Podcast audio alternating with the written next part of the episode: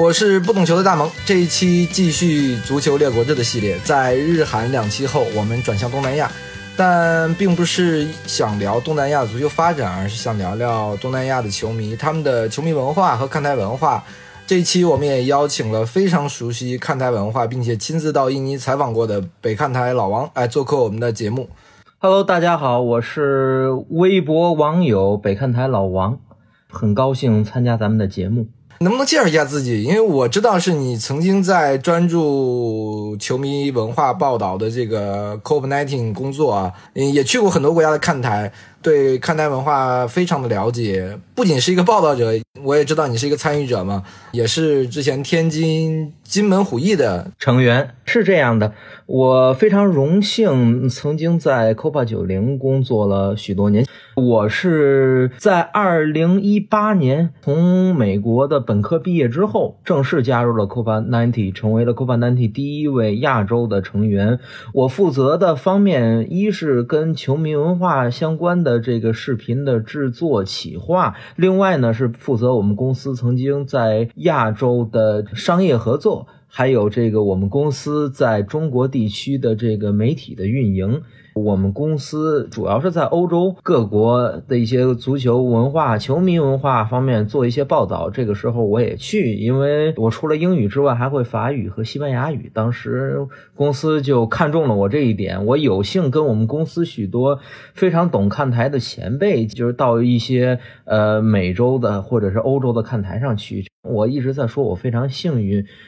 您刚才也提到我是看台文化的一个参与者，我对看台文化最早的这个设身处地的接触大概是在2014年，那年在北美开始留学，然后当时呢有幸去到北美和南美的一些国家的看台上。然后当时我留学的地方在美国首都华盛顿，华盛顿的球队 DC United， 他们有一个球迷组织叫 District Ultras。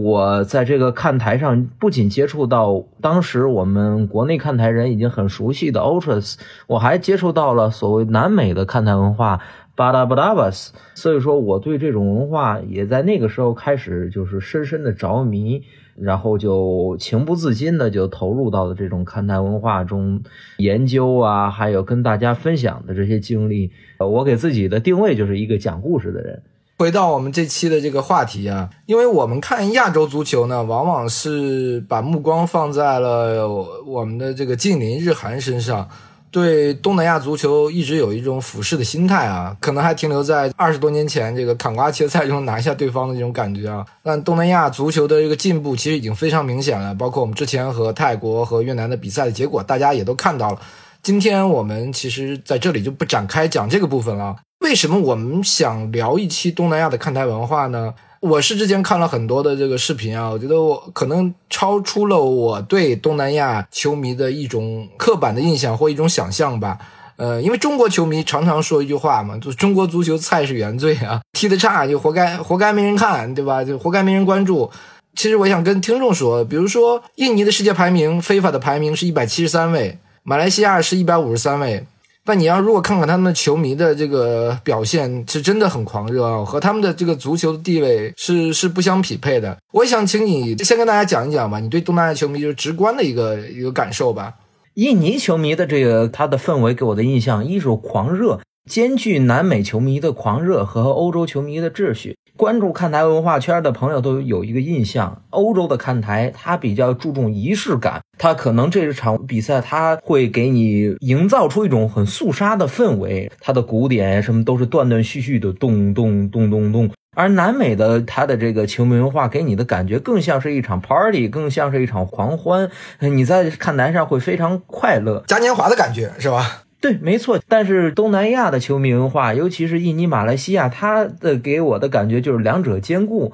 它既有南美球迷看台的这种律动，又有这个欧洲球迷文化的给你营造出来的这种肃杀的感觉，可以说是集两者的大成。我对他们的球迷文化印象非常好，不仅是我只要到过东南亚去看过他们现场的人会觉得他们好的看台能跟欧洲的那些不相上下。我们也知道你是之前是专门去了一趟印尼去看他们这看台文化。对，那一次呢，其实是沾着我们公司的光。19年年底，当时是世预赛，马来西亚主场踢印尼，在吉隆坡。当时呢，公司老板给我打了一个赌，说是你如果能在这个我们公司去那儿出外勤之前，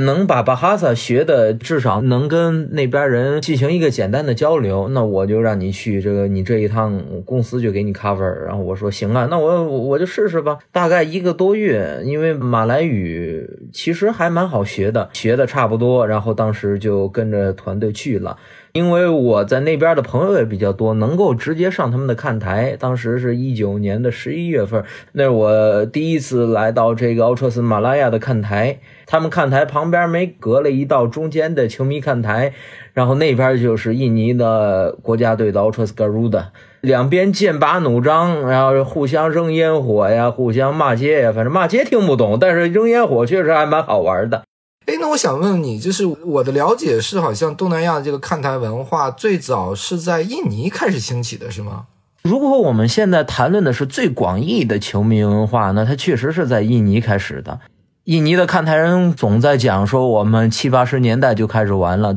确实好多人都是这么说的。这个和什么有关系？和这个印尼因为之前比如说受过荷兰这个3个世纪的这个殖民啊，它很早这个足球传入他们这个国家是有关系的吗？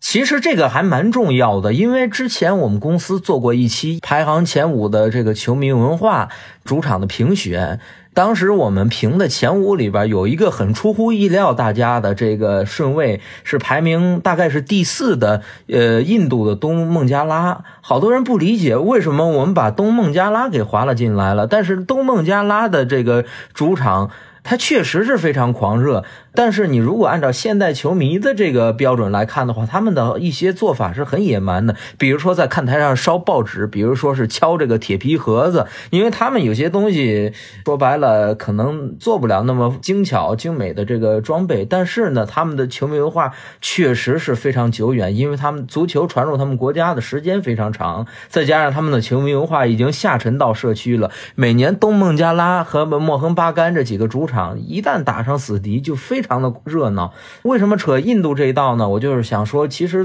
这个足球来到这个国家的长短，包括这个足球俱乐部建立的长短，其实还是跟这个球迷文化的热度是有关系的。比如说一个足球俱乐部，他可能在这儿已经待了很长时间了，那他自然而然的他就有一些所谓的底蕴。其实什么叫底蕴？就是时间沉淀下来的一些东西。如果说你这个球队啊今天建立了，没过几天就改名了，或者没过几天这个就搬地方了，那其实对于球迷文化，我们一直在说要打造球迷文化，那这样的话朝令夕改对于球迷文化的这个发展和积淀就没有一个很好的作用。我们平时在说好像是一个特别笼统的概念，它其实是一个特别具体的。当你走到有年代感的主场，当你真正的坐在这个有历史感的主场，你拍着身上这个18几几年19几几年就建立的队徽的时候，这种所谓的历史厚重感才会具体的反映在你身上，或者反映在你的周边。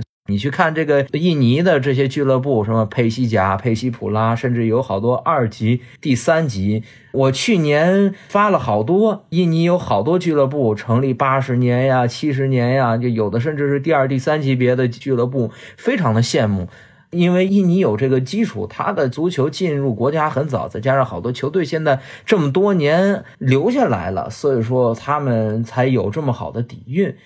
你刚也说那个你们评了一个亚洲这个 Ultras 的这个组织嘛，第一就是印尼的嘛，是这个苏莱曼是吧？当时我们含糊是把第一给古河呀，还是给这个苏莱曼，最后我们都被这个苏莱曼这个故事所感动，因为它是一个浴血重生的故事，而且他们确实做出来一些欧洲人做不出来的东西，他们甚至是提出了自己的足球理论，所以说我们当时就把第一给他们了。第2名是日本的浦和，然后前5还有柔佛 DT。 那能不能给我们展开讲一讲这个苏莱曼呢？因为我看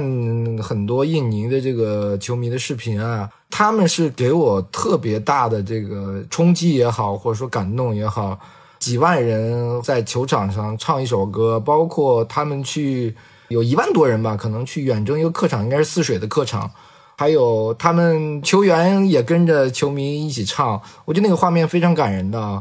是那种真正的可以击中我们的那么一个画面。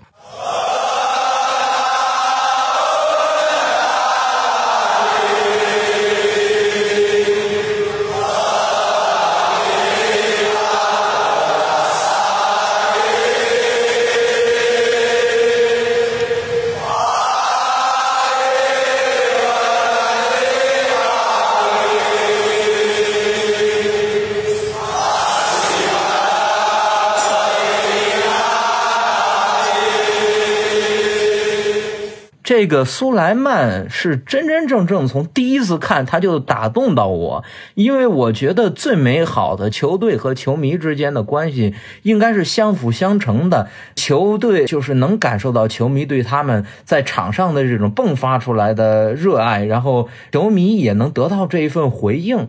他们这种就是社区到足球再到球迷的这种紧密的联系，他们是可以直接从他们唱的歌包括赛后跟球队的互动中体现出来的。然后你刚才说到这个泗水这场球，就是后疫情时代，就是印尼联赛空场了一段时间之后，第一次能允许球迷进了，然后他们这个组织回归到看台上，这样第一场比赛很震撼。但是比这个更震撼的是关于他们的这个故事，你展开讲讲。为什么之前我们说这个把第一给了他们而不是这个普和红宝石呢？他们确实是一个非常励志的故事。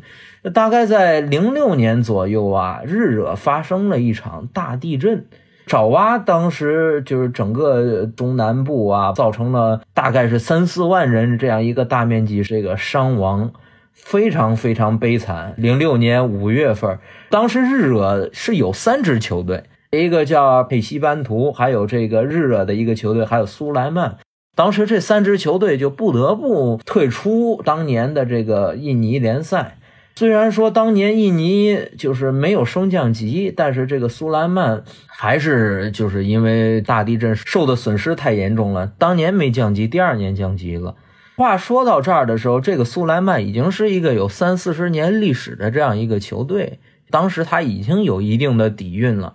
所以说这个时候他们的球迷组织，当时这个组织不叫 Brigata Curva Sud， 他还叫这个 Ultras PSS， 就打算要用球迷的方式来做点事情。说到这儿的话，我还想提一句，这个日惹这个地方，日惹这个地方它不仅是有穆斯林，它还是一个佛教徒的重地，就是他们这个地方本身这个固有的文化就也相当多元。对，因为球迷可能有些知道，就是日惹有这个非常著名的世界遗产婆罗浮屠，还有这个印度教的一个好像也是这个世界遗产叫普里南还是什么，我具体的名字我不太印象那么深刻啊。再包括整个国家的这个穆斯林伊斯兰的这个背景，其实它这个地方是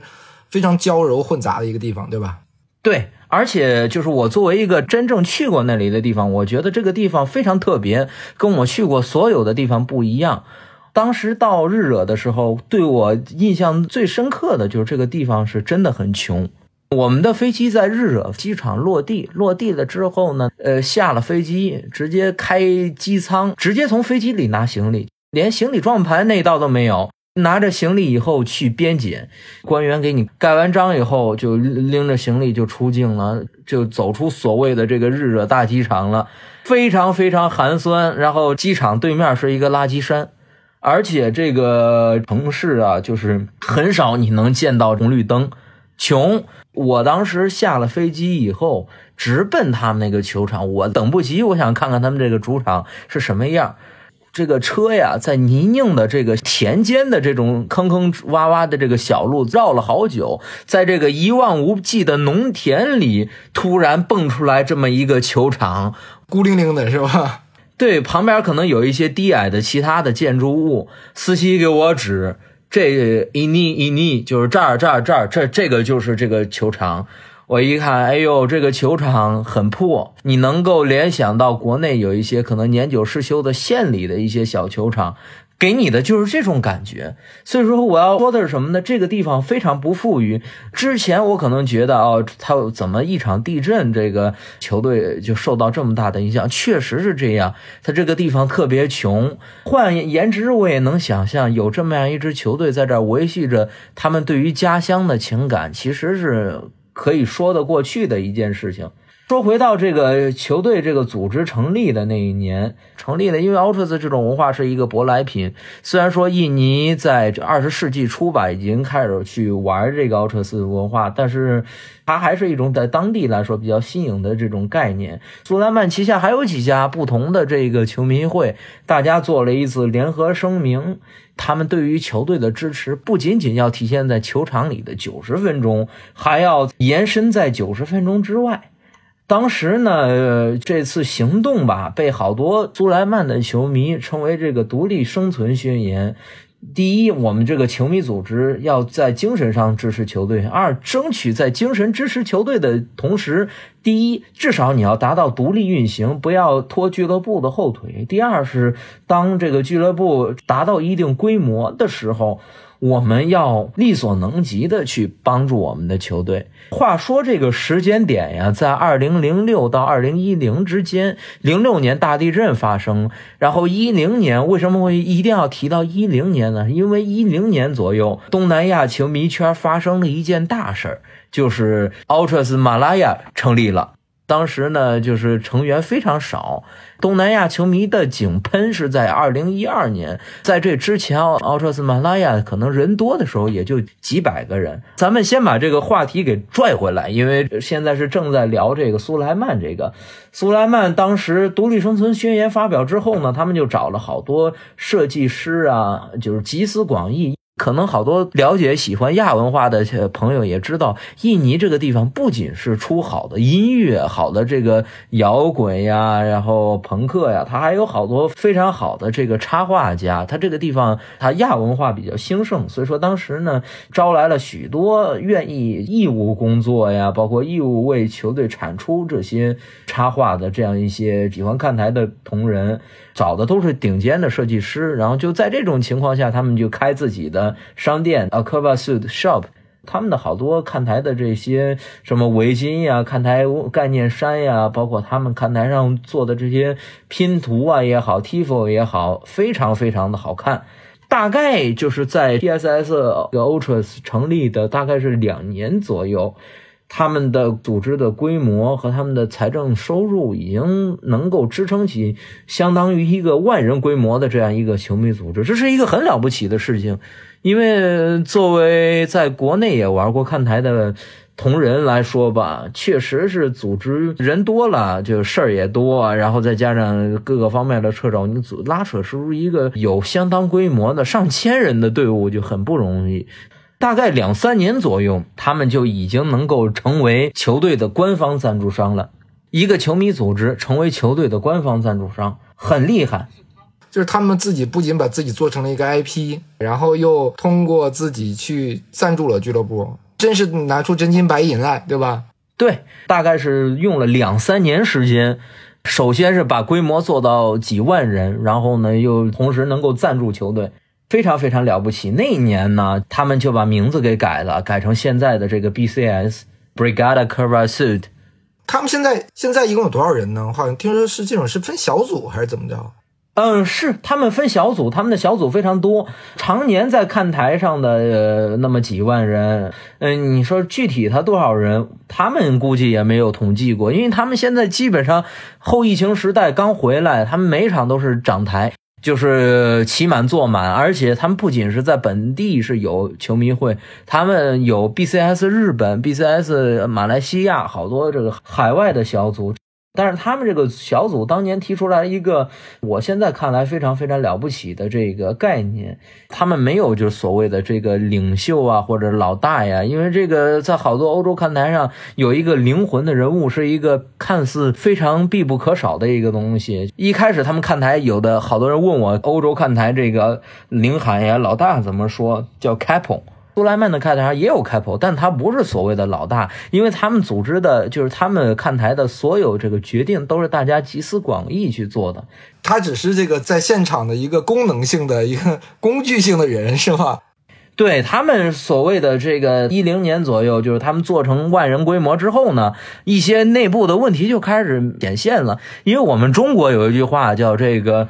有人的地方就有江湖。对对，人多了确实是不好管理，有的这不服这个，那不服那个，分小团体确实不好管理。所以说大概是在2010年左右啊，他们做了一个改革，就是去组织化。所有的球迷团体不再是球迷组织，大家分散到社区，整个一个南看台社区化，就是无论你是什么族裔、什么出身、种族，你都可以来到这边看台，甚至是不分性别。我觉得这是一个非常了不起的这个决定，因为在多少年之后，在5-6年之后，所谓看台文化的诞生地意大利还有着这种明文的规定，就是女性不能上到我们极端看台的前3排，这算是好的。有的就是不欢迎女孩子加入。BCS 不一样 ，BCS 在2010年左右就宣布了，就是说我们这个组织化就放下来，我们整个南看台是一片大的，大家共有的社区，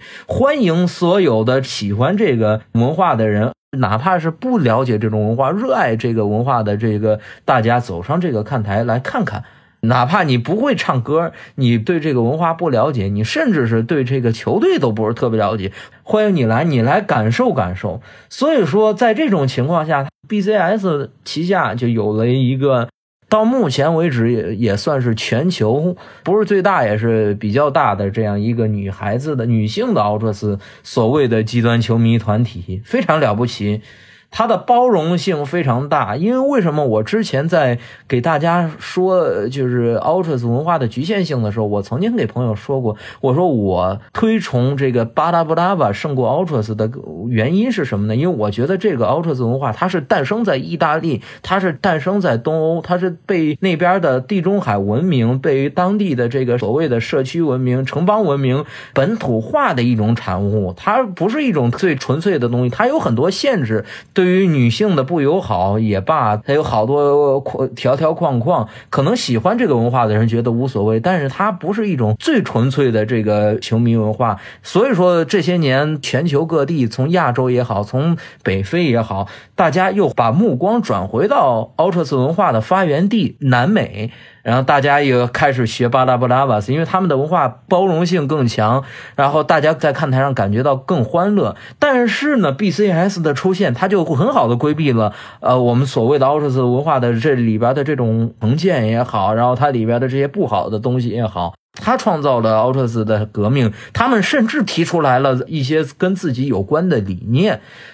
他们就说我们的这个文化，印尼的球迷文化，包括我们这个球迷文化的崛起，其实我们是赶在第4次工业革命，赶在这个网络技术的爆炸。他们说我们觉得每一次球迷文化的兴起都是伴随着每一次技术的大的变革，伴随着工业革命的。你就比如说第1次工业革命之后呢，有了蒸汽了，有了蒸汽机车了，然后动力发生了革命了，我们这些球迷才能走出去，来到客场，乘着火车来到客场。对对对，然后每一次的革命一直发展到我们现在，我们能够通过网络去更加好的了解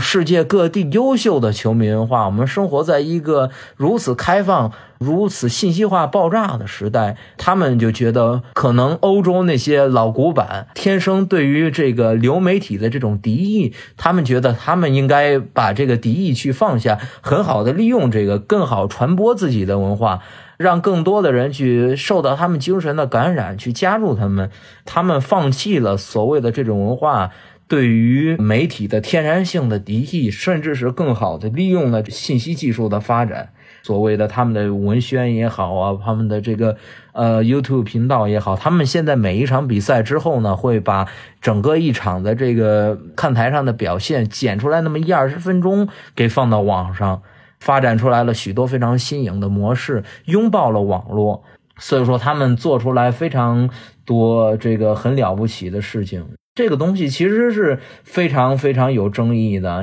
当时我们中国看台有好多看台人的启蒙，一部电影叫《足球流氓》嘛，《足球流氓》里边就说这个记者全是bitch。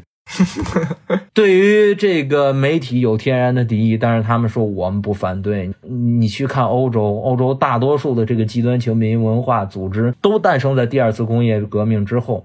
你有了火车，有了汽车，有了电灯，以及有了新的国际化的新格局的这样一个世界，你这种极端的跟于足球有关的这种亚文化你才能传播开来。你现在趁着这个第三次工业革命带来的技术更新，那我们就应该发展出一种更顺应世界潮流的这样一种球迷文化。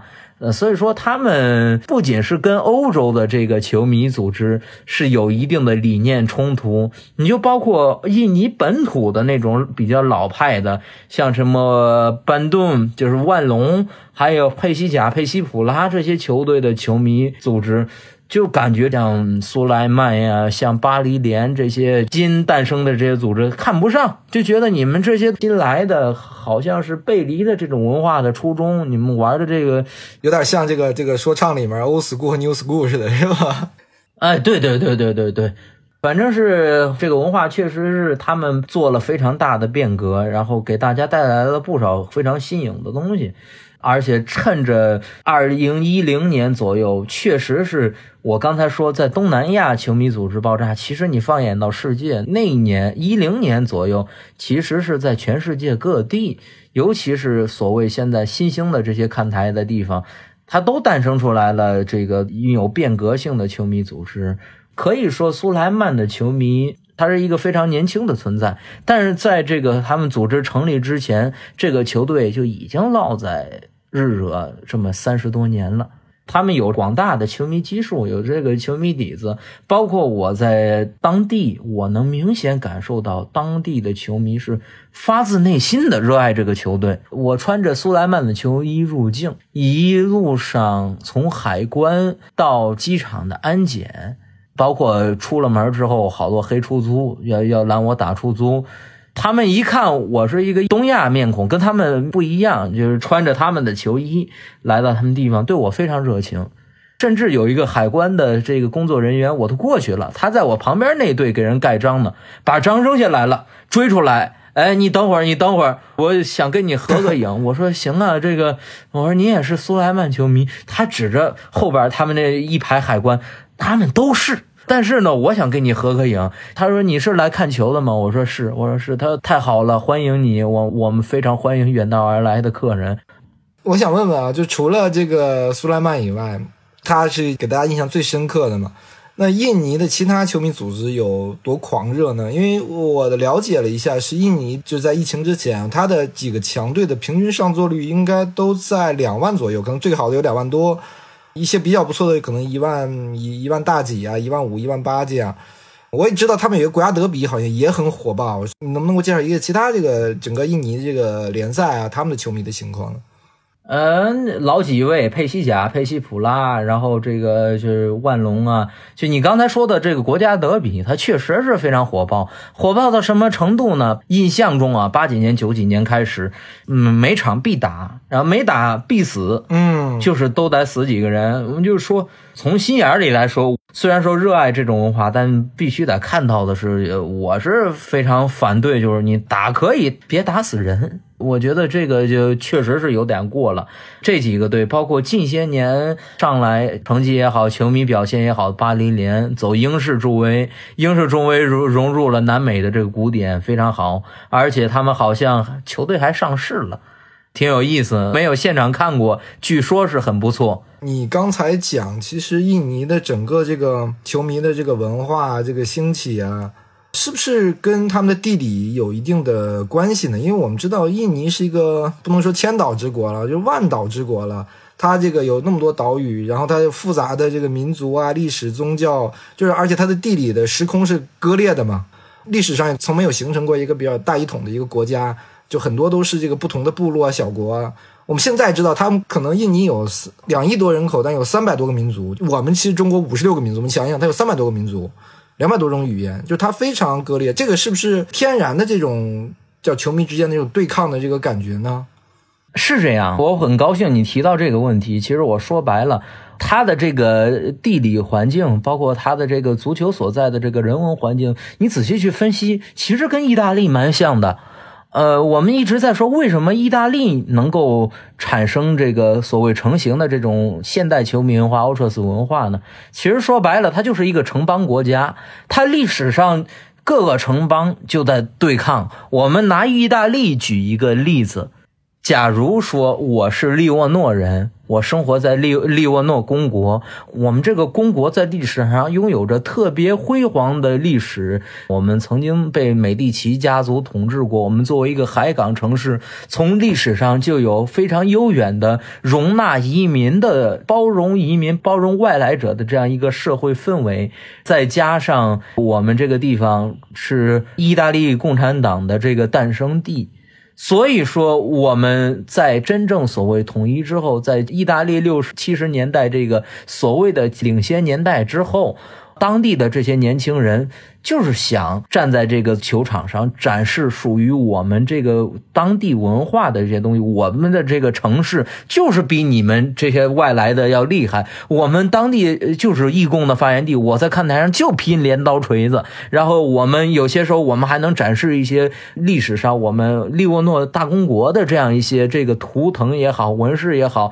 海洋公国的这些旗帜也好，它是躲进小楼成一统，我们当地的这种文化可能在当地人的心中是更加神圣，它更有利于形成这种所谓的社区文化或者是城邦文化也好，这样一个小的这样一个氛围。其实你说白了，你拿这个去类比印尼非常像。印尼你刚才说它有这么多群岛，有这么多职业队，其实我想说的是，印尼它的球迷文化它不只是存在于职业球队和业余球队，他们甚至是拿日惹来说，日惹当地的中学呀、高中啊，就有自己的 Ultras 组织。我看到了有些他们看台上很小，对吧？但是是规格啊，这个都是一样的。甚至他们有些做的比我们国内的看台要好，你不得不承认，他们甚至有些高中的组织，他们最大的那个就在泗水的这个物加寺中学，他们有一个这样一个球迷组织，他们做的非常好，我觉得甚至比咱们国内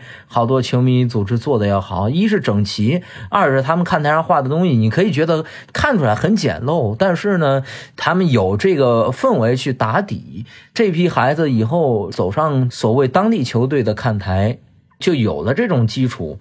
可以说一个拥有良好球迷文化的这样一个地方，虽然说我们说 Ultras 这种就是极端球迷文化，它不作为这个地方是否有良好足球水平和球迷文化的这样一个指标，但是你可以根据这个地方有没有一个良好的 Ultras 组织来判断这个地方是有没有良好的球迷文化的，这个是非常必要的。可以看到就是他们因为有了下层这样一些积淀，他的球迷文化、足球文化真正下沉到了社区，下沉到了每一个居民区，下沉到了甚至好多千万个家庭。所以说这个球队跟这个当地产生了已经是无法分割的这样一种联系，它才能发展出来这样一个好的球迷的土壤。不只是说有大家看到它有这个 Ultras 组织，它是在当地是有方方面面的，有球迷酒吧，有球迷电台，有球迷电视频道，当地的好多走出来的名人呀什么的，我都是这个球队的球迷，这些东西才是这个球队真正拥有的财富。其实我们刚说了就关于它地理割裂的这个问题嘛，你刚才说的意大利，其实它那种公国啊或者城邦的这种对抗，就是你放到现代社会，就是你没有战争了嘛，对吧？以前公国之间可以有战争有对抗，对吧？但现在没有战争了，那足球就是最好的战争，是吧？所以他们这是这么沿袭下来产生了这个意大利的这种 Ultras 文化。其实你要是放眼到更长，你这个文化诞生从1930年代有这么个雏形，到50年代这个东西发展到东欧，再到60年代球迷文化有了自己的名字叫 Ultras。 你要放眼到更长的这一段时间来说的话，其实在和平年代它是和平年代的战争，在战争年代它是战争年代的和平。为什么这么说呢？大多数欧洲的东欧的组织，它是经历过战争的。80年代、90年代，你赶上南斯拉夫内战，在战时的时候，好多这个球迷组织就是化整为零，我直接就整个球迷组织我就去上前线了。是好多老兵退下来，老兵就会非常骄傲的说，我当年在前线的时候，我外边穿的是部队的衣服，里边穿的是我热爱球队的衣服，他是我的精神支柱。许多这个组织啊，球迷组织，他是经历过战争的洗礼，在战争年代，他们一是充当了这个前线的部队，二呢是他可以在后方。好多欧洲的成熟的球迷组织，他是在当地的社区就有一定的影响力的，他们在后方帮助一些老人呐、包括这个帮助一些儿童，它是有自己的社区定位和功能的。这种功能在新冠刚开始的时候被德国这帮看台人发展的淋漓尽致，因为当地政府对于群众的这个救济是一方面，好多这个球迷组织它真正落在社区，其实是它的影响力是比政府要更强的。比如说当时他们封城的时候，有好多帮助老人去取药啊，照顾当地的孤寡老人啊，照顾流浪汉呀，然后给当地孩子募捐呀，这些事情是由这个 Ultras 组织来做的。这有点像日本的那个之前福岛这个海啸大地震以后，日本的黑社会是在这个社会救助方面是走在最前面的这么一个概念。是因为他们确实是下沉到社区了，他们在社区的影响力是别的社会性团体没办法比拟的。不仅是这样，这个情况它不仅仅是限于我们刚才说的东欧和这个欧洲其他国家，你把目光放在北非，北非的有这么一个埃及的阿尔阿赫利，在阿拉伯之春的时候，他和死敌扎马雷克 Ultras White Hawk 联手，有这个穆兄会的这个影响是吧？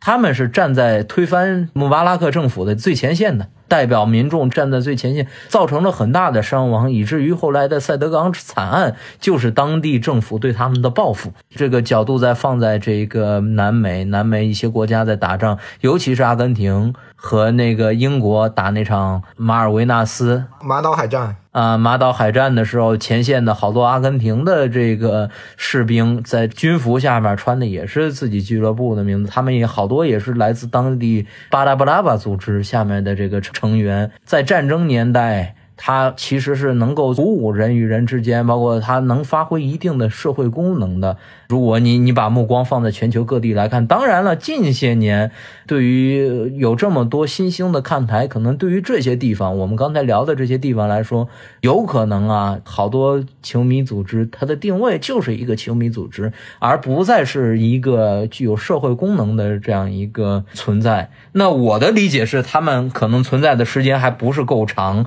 如果你传几代人的话，那你势必是会跟这个社会的方方面面打下你的烙印。我们刚才其实说了一些地理啊、历史方面的原因，但你刚才其实说到了印尼这个球迷的发展跟他的这个亚文化是有直接的关系。我是知道这个印尼的朋克啊，还有包括金属乐啊，是非常非常这个火爆的啊，这个是有什么特别直接的这个关联吗？是说球迷这种组织来说，对于这种朋克特质来说，它是很紧密的联系。我个人认为啊，就是所谓的这个朋克呀、摇滚呀、金属啊，就是这些，大家都是亚文化。你这个文化在这个地方，在一个国家，它能不能够立足，你首先得看这个国家的首都。如果这个国家的政治中心、金融中心不能容得下几支这个乐队的话，那么我觉得这个其他的亚文化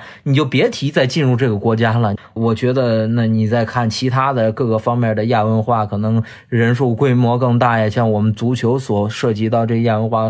牵扯的社会面更多。如果他们乐队都待不下的话，我们这个就别提其他的这些亚文化。当然这是我个人的理解，不一定对。对于你刚才说的这个印尼的这个朋克摇滚也好，我说句实话，我是个爱好者，我非常喜欢听朋克和摇滚，但是我不专业。但是印尼的这个文化它确实发展的非常非常好，非常蓬勃，他们的好多歌非常好听，甚至是有些就是他们在看台上写的歌是可以迅速下沉到这个看台组织里的。我现在知道的，你像万隆的有一个球迷会叫 Bobo Toe，Bobo Toe 它下边就有好多所谓的朋克金属啊、摇滚的这些乐队，什么风格都有，甚至苏莱曼当地的这个他的这个 PCS 下属的有这么一个卡尔特风格的这样一个卡尔特摇滚的这样一个乐队，他们的对于这个亚文化的接收非常多元。我只能从宏观的角度上来说，如果说一个球队的所在地有这么多元的亚文化，对于这个外来文化这么包容，那我觉得对于球迷文化的发展本身来说，这是一件好事儿。而且之前我跟朋友在网上聊到这个问题，就是我们放眼到就是其他某些国家吧，可能你觉得他这个国家音乐这么好听，为什么反映在看台上就没有几首好听的看台上的歌曲呢？其实我觉得一个国家来说，只从看台的就是球迷文化的角度来说，这个能不能写出好听的歌曲传到其他地方，它是一个重要原因，是你这个地方对于亚文化关于音乐的亚文化有没有那么多包容性。一旦你有这么强的包容性了，其实我觉得包括现在国内玩摇滚玩朋克的朋友我们都认识，其实你会发现里边好多就是他们和我们这个搞看台的好多都是同一帮人，有一个极高的重合性吧。印尼这帮人也是，这是一个很有意思的现象。这个问题我不敢展开了讲，因为我也不是特别懂，但是我只能说我特别喜欢，而且我觉得我能看到这种高度的相关的关联性。我跟听众补充一些这个印尼这个朋克啊，包括金属的一些信息吧啊。印尼是一个伊斯兰的一个国家嘛，它的应该伊斯兰人口占 80% 多。如果在伊斯兰国家的话，那摇滚乐其实应该是被禁止的嘛，特别是这种无政府主义的这种朋克。但朋克其实在印尼应该是上世纪80年代就进入到了印尼，但比如说中国可能之前也朋克很流行，但逐渐被更多的这种其他的流派会被冲掉，但到现在印尼可能是这个世界上最大最活跃的一个朋克的这个社区啊。朋克其实无非是说反抗政治啊、宗教啊、社会的一些习俗啊、更世俗的一些东西，但这个摇滚乐包括朋克在印尼这国家其实是更扎下根来了嘛。包括他们现在的印尼的总统应该叫佐科维多多，他就是一个大的一个金属乐迷，喜欢摇滚，喜欢摩托车。之前丹麦首相去给他送礼品的时候，送了一个 Metallica 的一个专辑，你就可想而知他的这个摇滚的这个烙印是有多么深啊。因为我也看了一些印尼这之前的一些关于他们摇滚啊、朋克的一些资讯吧，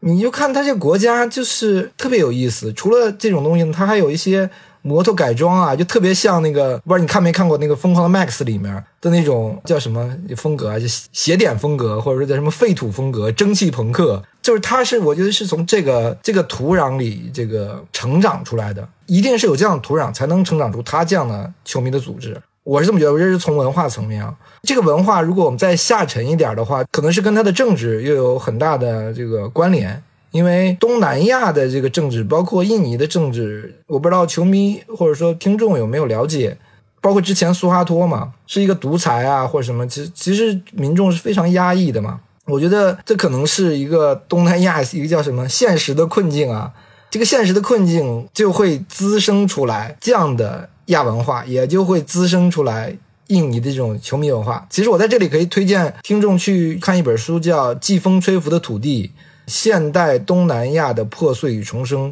可以了解一下东南亚这种政治啊，或者说它整个社会构建啊的一些情况，我觉得更有助于我们了解他们为什么球迷文化发展的如此的蓬勃。或者是如果大家有心气儿，从一个侧面去了解他们这个国家有多么分裂，或者是想管窥他们这个国家的这个所谓的这个地缘政治的现状，大家也可以去看看 B 站小约翰可汗，他有一期就是讲南马鲁古共和国，就是印尼的一个地方，然后他们这个地方怎么发展，包括怎么分裂。这个地方是有球队的，这个球队应该是现在是在印尼的第3级别，非常有意思，大家可以去看看。我们其实刚刚主要的是聊这个印尼啊，但我觉得对很多中国的这个球迷来说，对东亚看台的第一印象或最直接的印象是在19年，好像是因为当时是马来西亚跟中国的国奥队吧，好像有一场比赛，40强赛我忘了还是什么。对啊、那场比赛，然后给大家中国球迷、中国记者啊去了有一个很直观的这个感觉，包括也是那一年可能是他的40强赛嘛，他们打泰国好像是一个大型的 Tifo， 然后因为马来西亚都是这种叫什么黄色的嘛，是吧？就特别像多特蒙德那个威斯特法伦这个球场营造出来的那种氛围啊。对。包括年初是越南队应该拿了这个东南亚运动会的这个冠军，这个球迷上街游行啊，就大家才会感觉啊，东南亚这个气氛就是这么好。我是想问你，就除了印尼，印尼是俱乐部方向的嘛，但除了这个印尼以外，好像是说马来西亚的这个 Ultras， 你刚才也提到了他们一个组织是发展是最好的，就国家队这种形式，它这个是怎么发展起来的呢？就感觉其实比印尼做得好嘛，就从国家队层面来说。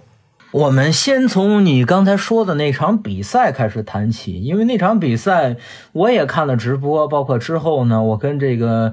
网易去到现场的朋友，甚至是去跟当时场上国奥队的球员去聊这个话题，就是对于当时这个场上这些球迷有什么印象，说非常震撼。他是会对于你场上的客队球员造成非常非常大的心理压力的。然后我跟我这个朋友啊就在感慨，20年前左右还是10几年前左右，具体记不清了，应该是21世纪之初，当时中国队打马来西亚的时候，两个国家队交锋的时候，我们的球迷是，虽然说那个时候我们双方都没有所谓现在这种成建制的这种球迷组织，但是当时我们的球迷应该是更胜他们一筹的。我印象中好像是2006年，我记不清具体年份了，反正是21世纪之初啊。说那个时候两边都是这样，你可能是我的主场我的声音更大，你的主场你的声音更大，但是没有就是这么大的差距。因为这次之后我才在心里种下了一个种子，我想去看看他们这个所谓的 Ultras Malaya 到底是什么样的一个存在。去之前我也做过了很详细的研究，包括确实我自己本身呀有朋友是在这个组织里的，当然现在他不在，他们那个所在的这个柔佛的那个组织也好多成员都已经退出国家队这组织了，因为这是不可避免的一个过程。你的这个当国的球迷文化可能发展的越好，你国家队的这个可能里边派系的斗争就越多，这是一个肯定要经历的一个过程。他们现在柔佛的好多成员从国家队的这个组织退出了，但是当时就是因为这帮朋友的介绍，我才能到他们看台上，经历了可以说是我看球以来最难忘的一场比赛。我们先说这个组织吧，这个组织 Ultras Malaya， 我刚才在讲苏莱曼的时候也提到，大概是10年左右刚开始构建的时候呢，人也不多，就是我当时问我说你们10年左右能到100人吗？他说别说100人了，可能有些时候连20几个人都到不了。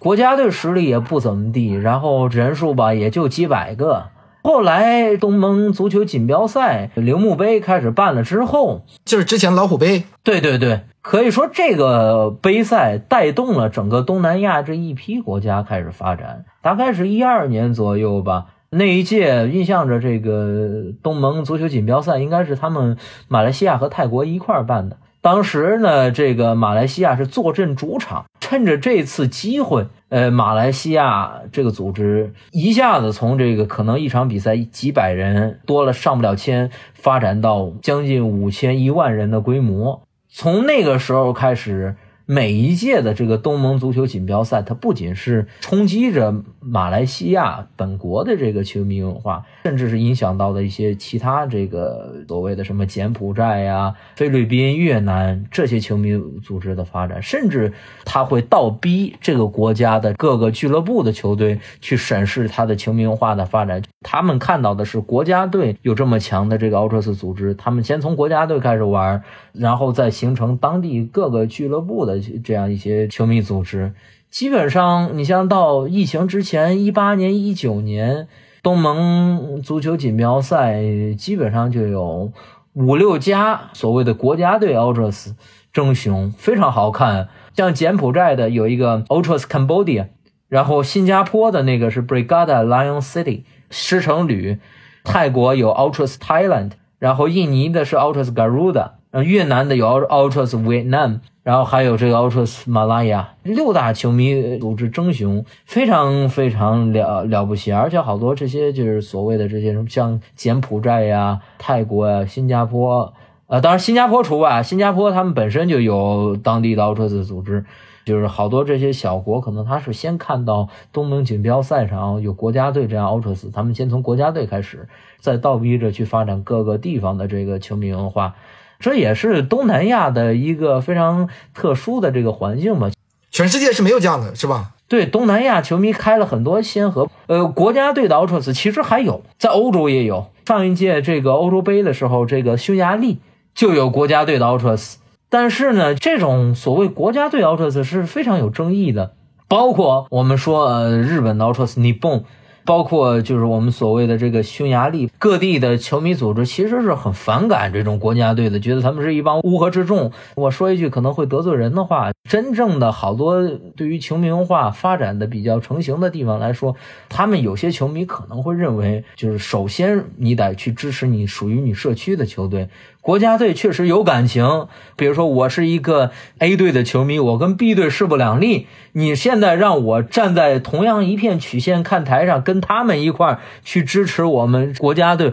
我做不到。我可能说从情感上有比赛了我支持我们的国家队，我比如说我拿马来西亚举例子吧，我是一个柔佛的球迷，我平时每一次在联赛里我碰见彭亨，我恨不得我给他摁在看台上暴打一顿，但是你现在国家队的比赛，你让我跟彭亨的人站在一个看台上支持这个国家，我做不到。并肩作战是吧？我做不到这些，所以说这是一个必须发展的过程。有些可能就是东南亚现在已经有这个势头了，就是他们的本土的球会的这个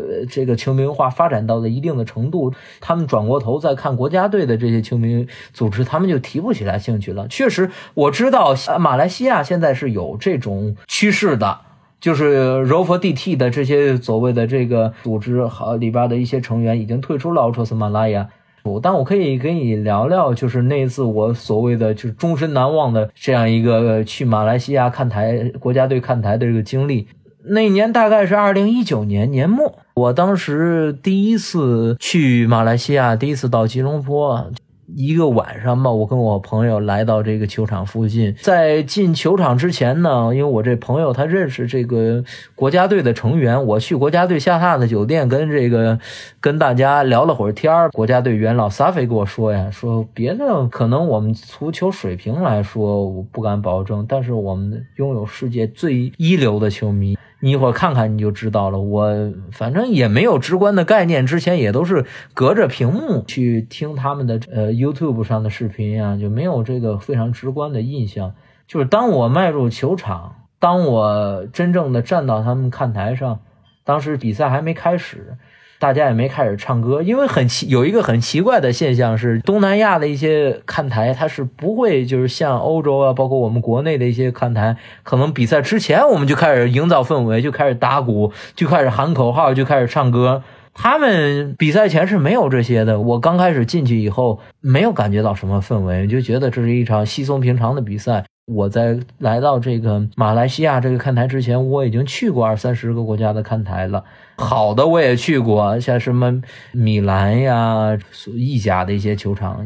尤文呐、包括这个五大联赛的，还有五大联赛之外的东欧的这些比较火爆的克罗地亚国家德比，被号称是永恒德比，什么斯普利特，这些我都去过，包括南美的看台、解放者杯的看台，我在看台上也跳过，跟他们一块也唱过。但这场比赛他们就是唱完国歌，这边 Tifo 展完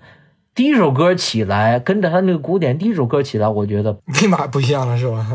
非常震撼，因为我之前第一次就觉得全身心的受到震撼。就在这一次之前呀，只有一次是我第一次来到美洲的看台上，第一次体验Barra Bravas的看台的时候，那是大概是15、16，我去墨西哥的这个蒙特雷去看老虎打中北美加勒比锦标赛。当时是打温哥华白浪。那我第一次接触南美、中北美、拉美的球迷文化，哎，我觉得他们这个古典动，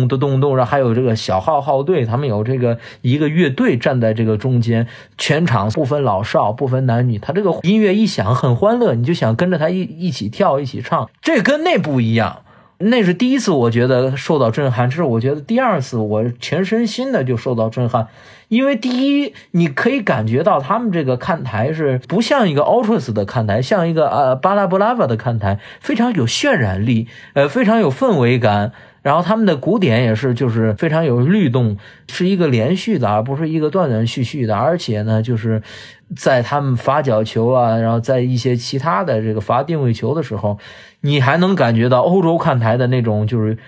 仪式感。他们感觉看球更像是参加一场仪式，而南美是更像参加一场狂欢。但是在比赛开场的马来西亚这个比赛开场的5分钟里，我两种感觉都有，非常非常让我震撼。而且当时呢，他们的看台涨台了。什么叫涨台呢？就是一个人都进不去了，这个看台站了长长的好多列队伍，就是进不去看台，这些人就站在看台后边，有些甚至是看不到场里排的，就已经是你只能看到前面乌泱乌泱的全是 Ultras Malaya 的人。他们这帮人完全可以站到旁边的长边看台上去，他们没有，就是一大帮人，哪怕看不见场里发生了什么，也要站在队伍的最后面去助威。真的是90分钟一刻都不停，这个非常难得。因为你但凡你在看台上赶过这么一场，你就会知道这是非常非常累。而且他们这个鼓点一打起来就有那种南美的感觉，就是你看这个氛围到了，我不得不就是跟着这个鼓点一起来喊。而且一个好的鼓点，一个好的乐队，能让你在一场战斗下来，一场喊下来，感觉到不仅是不累，感觉到是非常享受。比赛中场哨响了，我还没唱够，有这种感觉。南美的看台是有这种感觉的。然后就是我一直在给朋友说，我那场比赛我印象最深的一个镜头是中场哨响，这边歌停了，我觉得非常奇怪，大家怎么不往外走呢？你看到很少有人往外走。后来我意识到了，大家也跟我说，你一旦中场休息，你出去了，你下半场就进不来了，没地儿了。你只要出去，马上后边这帮人就往上面补上。就有这么一个镜头，就是中场哨响大概有半分钟左右，你可以清楚的看到整个看台上升起一片烟雾。就是这个烟雾不是大家的散发出来，好多人在中场可能脱衣服，因为他们全场是穿着黑衣服去看的。有些人是因为脱衣服身上蒸发出来的汗气，大多数都是大家点燃香烟。你能看到一大块白雾瞬间升腾起来，那种感觉非常奇妙，非常震撼。包括他们的好多歌，你刚才给我聊到亚文化，他们看台上有那么几首非常非常好听的歌，都是这个当地的朋克乐队和摇滚乐队写出来的。有一个我当时录的一首叫Go Ale Ale Malaysia Tu， 就是当地的这个摇滚乐队写的，非常非常好听。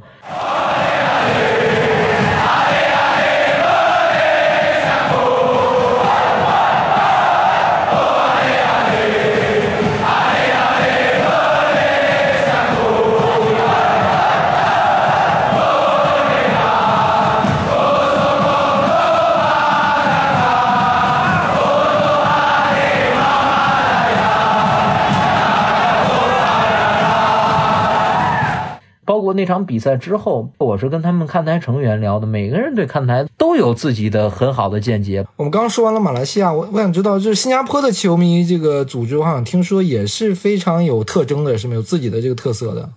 很有意思。我其实认识东南亚球迷，就认识的第一位其实是一个新加坡的华人，我黄大哥，他支持的球队叫牙龙国际。新加坡本身这个地方也不大，但是他有好多球队，球队里也有自己的 Ultras 组织。咱们说呀，非常了不起，这个我现在能叫得出名字的啊，就有这个亚龙国际的这个 Ultras Eagles， 还有后港联队的这个后港，这还不是一 Ultras 组织，是一个 Hooligan。这是什么意思啊？Hooligan 就是你直译就是足球流氓嘛。啊，我明白了。我刚才提到一嘴，就是看台文化发展出来许多分支流派，包括有的人会反驳说这，比如说开手啊，这是他们属于自己的文化，它不属于澳洲的分支。开手就是球衣的文化是吗？就是穿的，比如说 Stone Island 的石头岛。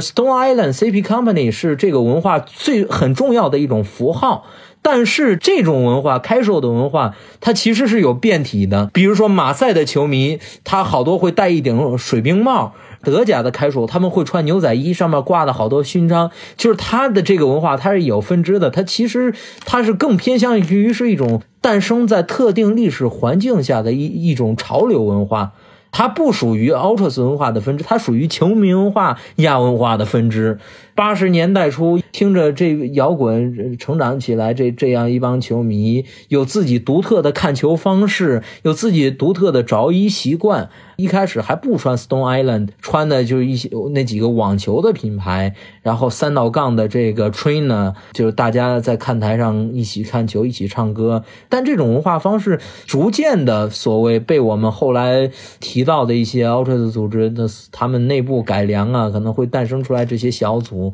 着装跟他们也一样，也玩音乐，向往着那个时代的生活方式，那个时代的娱乐方式。刚才提到，因为包括他们国家队也有一个 Brigada Lion City， 他们支持国家队的地方小，人也不多，但是他们对于足球的这个热情啊，包括他们创造性的也在新加坡国内也坚持了这么多年，是非常可敬的一些前辈，对他们表示敬意嘛。那其实我们讲完马来西亚、印尼、新加坡这几个地方，从地理上应该叫南洋群岛嘛，但中南半岛就是我们知道的，比如说泰国、越南、柬埔寨、老挝、缅甸。但中南半岛的这个球迷好像给大家留下的印象不多啊，包括泰超其实发展不错，但球迷给我们的印象也不是说很显著啊。给我的感觉也是，我一直没有深入研究过泰国，包括你刚才说的这几个国家，我只是通过有些年跟这个那边的看台同仁接触才了解他们。就你刚才说的这几个国家，像柬埔寨呀、泰国呀什么的，确实是他们当地俱乐部没有给我们印象非常深的这些球迷组织，但是他们的泰国国家队的那个Ultras组织还行，看台做的也不错，也挺花哨。然后有一年的东南亚锦标赛，这个看台凭借着那一场比赛的表现，还入选了当时这个Ultras World 评选的月最佳。但是我个人认为啊，他们的球迷文化也是在一个慢慢成型的过程中，可以说是这个我们刚才提到东南亚足球锦标赛，它是一个催化剂，可能倒推着他们国家的这个足球文化发展。我觉得越南它足球文化的崛起是迟早的事情，这个国家我也去过，然后它的这个看台人我也认识。他们看台其实开始的时间，我印象中啊是跟马来西亚差不多，都是10年左右，但是一直没有发展起来。当然了，我为什么料定他们这个球迷文化会发展起来，第一，这个国家目前是处于一个起势，然后再加上这个国家的足球这些年发展大家都是有目共睹的，大家对足球的狂热我们也都看到了，这样一股动力它会反推各个俱乐部的 Ultras 的发展。我通过近些年认识越来越多的越南的看台，可以看到的这个一个趋势是大家逐渐的在走进各个俱乐部的看台。因为说实话他们俱乐部也比较不稳定，是因为他们俱乐部好像前些年也闹过钟兴民这样的闹剧，再加上俱乐部也有好多退出啊什么的，有一些不稳定的因素。其实我觉得这种俱乐部层面的不稳定是你提到所谓中南半岛这些国家足球文化起不来的一个原因。但为什么越南能够发展起来呢？除了我刚才说的这些客观原因，比如说这几年球迷人数的激增啊，经济的发展呀，我觉得还有一个重要的影响是他们以马来西亚为师。他们看台上用的好多歌曲就是马来西亚的看台上，而且他们就说了马来西亚是我们的老师，他们好多成员跟马来西亚关系很近，甚至是要隔一段时间要去马来西亚看台上去学习的，经常一块聚啊，包括用的看台上用的装备，虽然说现在看起来也很简陋，但是他们现在好多采用的装备也都是马来西亚人去做的。然后找到马来西亚的设计师啊、画手啊，包括改编他们的歌。他们我见过，他们甚至是看台上有的时候是唱这个马来语的歌，我觉得非常不可思议啊！假以时日，他们的看台不可小觑，他们正处在一个起势。那我问最后一个问题吧。东南亚的足球我们其实都看到了大概什么水平，他们的球迷这个文化也好，看台文化也好，我们这期聊这么多，我觉得听众可能也有一个认知，对吧？不是说好，对吧？我是觉得是非常牛逼的。那在这两个这个其实有对照的嘛。换一句通俗的话来说，就是东南亚足球是配不上东南亚球迷的热情的。那我想问问你，当然东南亚这些年的进步大家可以看到，但为什么说他的球迷的这个表现要比足球本身的这个表现要好这么多？你怎么看这种巨大的差异？首先呀，就是这个国家队成绩，国家队是这个国家整个足球的一个集中的一个笼统的反应。确实你刚才说到这个问题，就是球迷文化和这个国家队水平它有一个高度的不匹配性，反映到东南亚对比最强烈的一个国家就是印尼。说实话，它的国家队成绩一直不好，中间还遭到过禁赛。据我所知啊，就是他们的看台人之所以如此热切的想证明自己的一个强烈的原因，一个动力，也就是因为他们国家队的实力不是特别好。我认为就是作为一个稍微有点另类的，不是那么循规蹈矩的球迷来说，我觉得为什么这些东西要有意义呢？我之前看到的一些球迷论坛上可能是比如说展示这个球队的焰火，展示这个球队的 Tifo， 下边可能有球迷会说风凉话，这个球队今天输了0-5，经常会被反问的一句话是，你干嘛要在这个页面上探讨球迷成绩的问题？有这种心态的人，我们往往是不是那么在意比分的。我觉得就是为什么我们这好多包括老派的看台球迷也好，包括就是我们现在好多看台的朋友也好，大家会呼吁足球不是一个电视机运动，而是一个球场里的运动呢？你在球场的观感和在现场的观感是不一样的，而且我们觉得就你真正到看台上呐喊了，和这个球队产生的一种情感的共鸣，那成绩就是次要的。虽然说我站在看台上，我非常想让我的球队赢下这场比赛，他赢不下来又能怎么办呢？我在场上我骂他，在谢场的时候我们进行一个直观的这个情感上的交流，结束之后下一场比赛，你说白了，你只要不是你撂挑子不好好踢，你拼尽全力了，我还是会站在球队身后去支持这个球队的。所以我觉得任何一个对于足球有这种纯粹的不掺任何感情的，不隔一道屏幕的这样一种直接情感共鸣的，不只是看台球迷，不只是我们 Ultras 球迷，好多包括老球迷啊，坐在场边看台的球迷，只要是你对于球队有这种非常直接的不掺任何其他外界因素的这种现场主义的球迷来说，你们都会理解我的感觉，就是成绩是一方面，成绩不是全部，你只要真正的站在这个看台上，你对他有这种超越了球队本身，掺杂着比如说对于家乡的热爱，比如说对于其他方面的热爱，你只要有这种纯粹的感情的话，成绩永远是其次的。我总结一下吧，我们总会说成绩差了就没有球迷看嘛，那这个世界上成绩差的国家队俱乐部有很多，就像一个班级里总有倒数第一名、倒数第二名，那就算是倒数第一名、倒数第二名，他们的父母难道就不爱他们的孩子了吗？更重要的是，我们爱的是足球这件事情还是成绩？如果我们真正爱的是足球，那无论他的成绩好坏，我们都会，无论是去现场也好，或者在电视机前也好，我们都会去支持这个球队。我觉得这是一个最核心的一个问题，但我们很多球迷可能并没有认知到这一点。大家总会说赢了一起狂，输了一起扛，但真正输了的时候想扛并不那么容易，对吧？那现在的趋势是赢了一起狂，输了日你娘退钱。对，当球迷能逐渐认识到这一点的时候，认识到什么是足球这件事情本身的时候，我觉得我们的无论是中国足球的本身水平，还是我们的足球文化，再细分到我们的球迷文化、看台文化，我觉得都会比现在要好很多。但是我想说的是，足球是一个具有广阔人文纵深的这样一个运动，你可以从各个方面去喜欢它。这只是我们可能比较孤独的这样一批人热爱足球的一个方式和对于足球的理解。好，这一期我们就聊到这里了，我们下期节目见。